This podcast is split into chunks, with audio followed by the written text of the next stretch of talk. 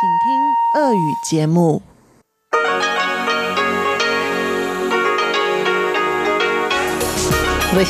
Международное радио Тайваня. Здравствуйте, дорогие друзья! В эфире Международное радио Тайваня, и вас из тайбэйской студии приветствует ведущая Анна Бобкова.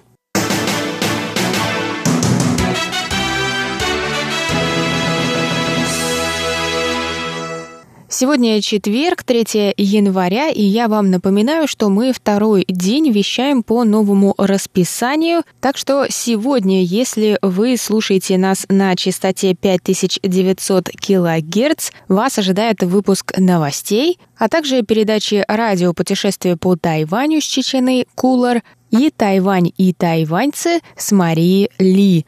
А на частоте 9590 кГц прозвучит часовой выпуск наших передач, в котором также будет выпуск новостей, передача «Радио путешествие по Тайваню» и «Тайвань и тайваньцы», но также дополнительно вы услышите нашу передачу «Звуки города» с Валерией Гемрановой и Иваном Юмином и повтор передачи прошлой недели «Наруан, Тайвань» с Игорем Кобылевым. Так что, если вы слушаете нас на частоте 5900 кГц, оставшиеся передачи вы можете, и мы вас приглашаем, послушать их на нашем сайте. Он теперь красивый и удобный, и на нем легко все можно прослушать, посмотреть также какие-то изображения, картинки к этим передачам и почитать последние новости. И сейчас мы и переходим к выпуску новостей за сегодня.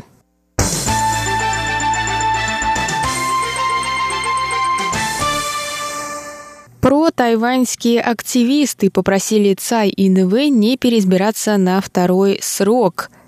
Президент Китайской республики Цай Инвэй не ответила 3 января на открытое письмо с просьбой к ней не переизбираться на второй срок в 2020 году. Письмо было подписано советником президента У Ли Пэем и экс-советником Пэн Мин Минь, пастором Гао Цзюньмином и экс-главой Академии Синика Ли Юань Чжэ. В письме 4 активиста за независимость Тайваня написали, что после поражения Демократической прогрессивной партии на муниципальных выборах стало очевидно, что президент Цай не справляется со своими обязанностями, и это, в дополнение ко всему, влечет к постоянному росту давления со стороны материка. В своем письме они попросили Цай не переизбраться на второй президентский срок и уйти из власти. Пресс-секретарь президентской канцелярии Хуанчжун Янь сказал, что президент Цай обдумала данное обращение и ответила, что на данном этапе необходимо сосредоточить все силы на том, чтобы отстоять суверенитет Тайваня и показать миру волю тайваньского народа. Напоминаем, что накануне вечером 2 января состоялось выступление председателя КНР Си Цзиньпина по случаю 40-летия обращения к тайваньским соотечественникам Постоянного комитета ВСНП, в котором Си сказал, что Китай не может дать обещание отказаться от применения силы и сохраняет за собой выбор применить все необходимые меры против вмешательства внешних сил и небольшого числа сепаратистов и сепаратистских движений, выступающих за независимость Тайваня.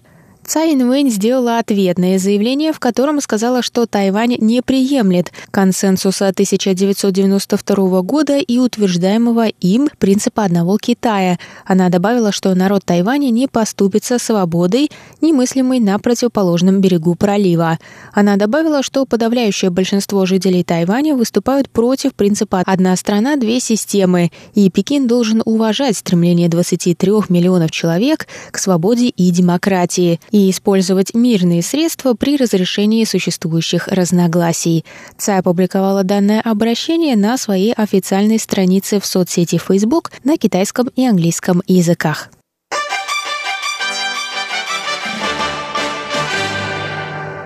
Французский парламентарий назвал угрозы Китая неприемлемыми. Член Национального собрания Франции Жан-Франсуа Сезарини написал 2 января в своем твиттере, что угроза Тайваню со стороны Китая неприемлема.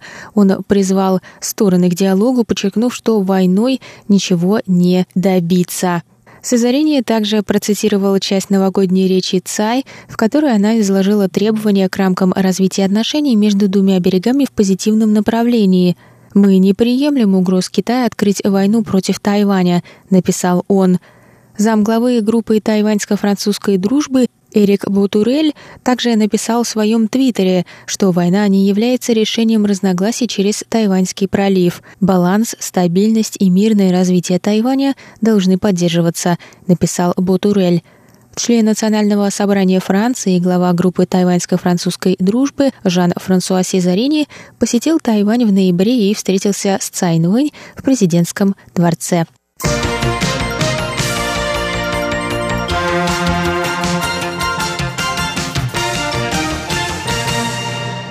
Тайваньский фестиваль фонарей 2019 года начнется 19 февраля во время праздника Юань-Сяо в Пиндуне в бухте Да-Пен. Главным фонарем фестиваля этого года стал фонарь «Черный тунец». Жителям острова будут раздавать маленькие переносные фонари в форме свиньи, символа наступающего Нового года по лунному календарю. Глава Бюро по делам туризма Джо Юнхуэй сказал в четверг 3 января, что в этом году фестиваль фонарей отмечает свое 30-летие. Он рассказал, что главный фонарь отражает местный колорит Пиндуна и после фестиваля навсегда останется в бухте Да-Пен, как пожелание процветания и достатка городу.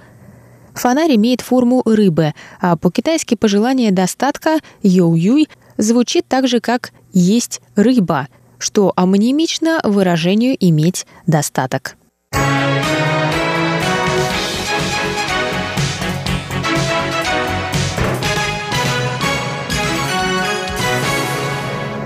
В исполнительном юане приняли 3 января поправки к положению об инвестициях от иностранных граждан и положению об инвестициях от вернувшихся на Тайвань зарубежных соотечественников. Благодаря новым поправкам процесс инвестирования на Тайвань для иностранных граждан или зарубежных соотечественников был упрощен. Замминистра экономики Ван Мэйхуа заявила на пресс-конференции, что порог для инвестиций был снижен до $1 миллиона США, однако по-прежнему необходимо предварительно пройти через Центробанк и другие инстанции.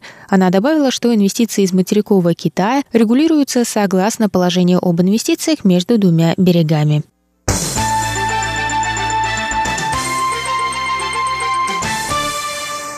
Это был выпуск новостей за 3 января. Оставайтесь на наших волнах. Далее в эфире передачи «Четверга». А я с вами пока на этом прощаюсь. До новых встреч.